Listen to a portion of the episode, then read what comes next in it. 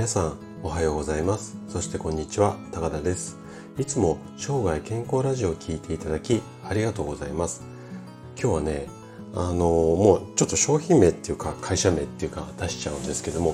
山崎パンについて話をしていきたいなというふうに思います。でね、数年前だったと思うんですけども、山崎パンのいろんな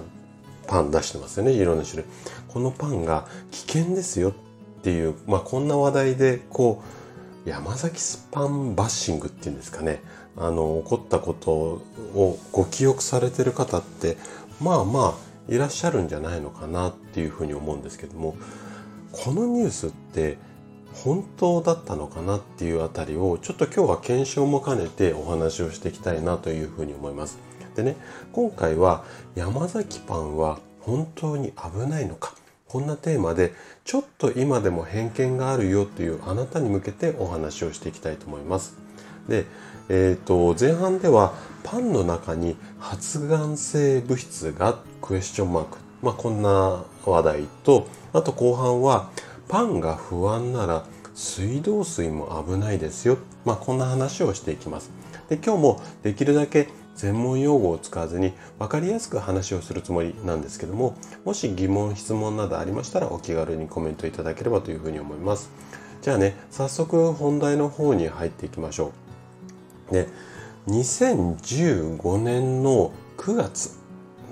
確かそのぐらいだったと思うんですけども、あるニュースサイトに衝撃的な文字があったんですよね。で、どんな内容かっていうと、山崎パンの主力商品であるランチパック、あとは食パンの芳醇、これね、私も結構昔食べてたことある食パンなんですけども、この2つに発がん性物質の添加物、このあたりが使われてるんじゃないのかっていうような、こんな話題だったんですよね。で、少しその話題っていうかその記事を細かく見ていくと、要はその発がん性が高いちょっと難しい名称なんですけども、臭素酸カリウムっていうものが使われてるから、だから危ないんだよっていうような、こんな考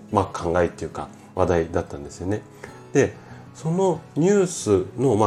前だったか後ろだったか忘れちゃったんですけども、前後するようにある書籍、山崎パンはなぜカビないのか、これもね結構ねベストセラーっていうか、かなり書店でも平積みがされていた記憶があるので、かなりの方が手に取って読んだことある、本だと思うんですけども、こんな本も出版されました。で、この本の中でも先ほど言った臭素酸カリウムっていうような、危険性っていうのが記載されてるんですね。で、もしね、このあたりの、話が本当であれば、この2つの商品って今でも販売はされているんですよ。なので、ちょっと食べるのって躊躇しちゃいますよね。なので、ちょっとね、このあたりをですね、分析っていうか、詳しく見ていきたいと思います。はい。で、まず、はっきりしている事実としては、まずランチパック、こちらの商品については2014年に臭素酸カリウムの使用っていうのをやめているんですね。これは山崎パンのホームページにも書いてあることなので、実際に私が買って分析したわけではないんであれなんですけども、おそらく間違いない事実だと思うんですよ。でね、この臭素酸カリウムの使用をやめた理由としては、さっき言ったような危険性、発がん性物質の危険性があったからっていうわけではなくって、臭素酸カリウムなしでパンをふっくらと焼き上げる技術を開発したからっていうふうには書いてあります。山崎パンの、発表した内容とすると。で、さらにその当時ランチパックに使用されていた臭素酸カリウムっていうのは単位がちょっと難しいんですけども、 0.5ppb 以下だったんですね。で、これは厚生労働省が定めた基準これ以上取っちゃうと危ないよっていう基準のかなり下の値なんですよ。でね、この 0.5 っていう数字なんですけども、水道水の中にも中素酸カリウムって若干含まれているんですよ。でね、この水道水の中に含まれているその中素酸カリウムの基準っていうのは 0.5 ではなくて 10ppb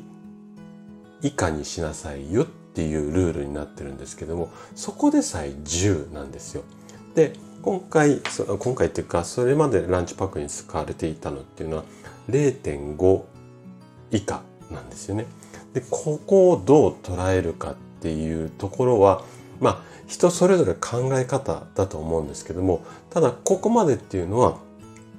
事実に基づくお話になります。なのでこの話を聞いていただいて、まあどういうふうにまあそのこう今まで仮に食べていたもの、もしくは今後食べようと思っていたものをどういうふうに捉えるかっていうのは聞いていただいたあなた自身がご判断すればいいことかなとは思うんですけども、ただ以前流れていたような噂っていうのはこの部分に関して言うと、まあ安全性が担保できるっていう言い方もちょっと語弊あるとは思うんですが、まあそんな内容だと思うんですよね。はい、ということで今回はここまでなんですけども、ちょっとこれ脱線しちゃうんですが、ただ私自身の考えとしてはパンとかって朝食もしくはお昼に食べることっていうのが多いと思うんですね、タイミング的には。でも、まあ、お昼よりも朝っていう方の方が多いと思うんですけども、ただね、私自身がそのサラリーマン時代には、朝食パン食べてました。トーストにして。で、こういう、栄養の勉強とかを してからってわけではないんですけども、体の勉強をし始めてから、パンからご飯に変えたんですよね。要は和食のご飯とお味噌汁と納豆っていう朝、まあ定番のメニューなんですけど、この内容に変えてから体の状態っていうのがかなり良くなりました。なので私個人的にはパンではなくて朝からできるんだったらご飯とお味噌汁っていうのをおすすめしたいので、まあ話を聞いていただいて何か変えるきっかけとなってるんであれば、こういうご飯なんかも検討してみてはどうかなっていうふうには思います。はい。ということで、今回は山崎パンについてお話をさせていただきました。最後まで聞いていただいたあなたがですね、正しい知識を得ることで確実に健康に近づくことができます。人生100年時代、この長寿の時代をですね、楽しく過ごすためには健康はとっても大切になります。ぜひ上手に食事の内容を工夫して生涯健康を目指していただけたら嬉しいです。それでは今日も素敵な一日をお過ごしください。最後まで聞いていただきありがとうございました。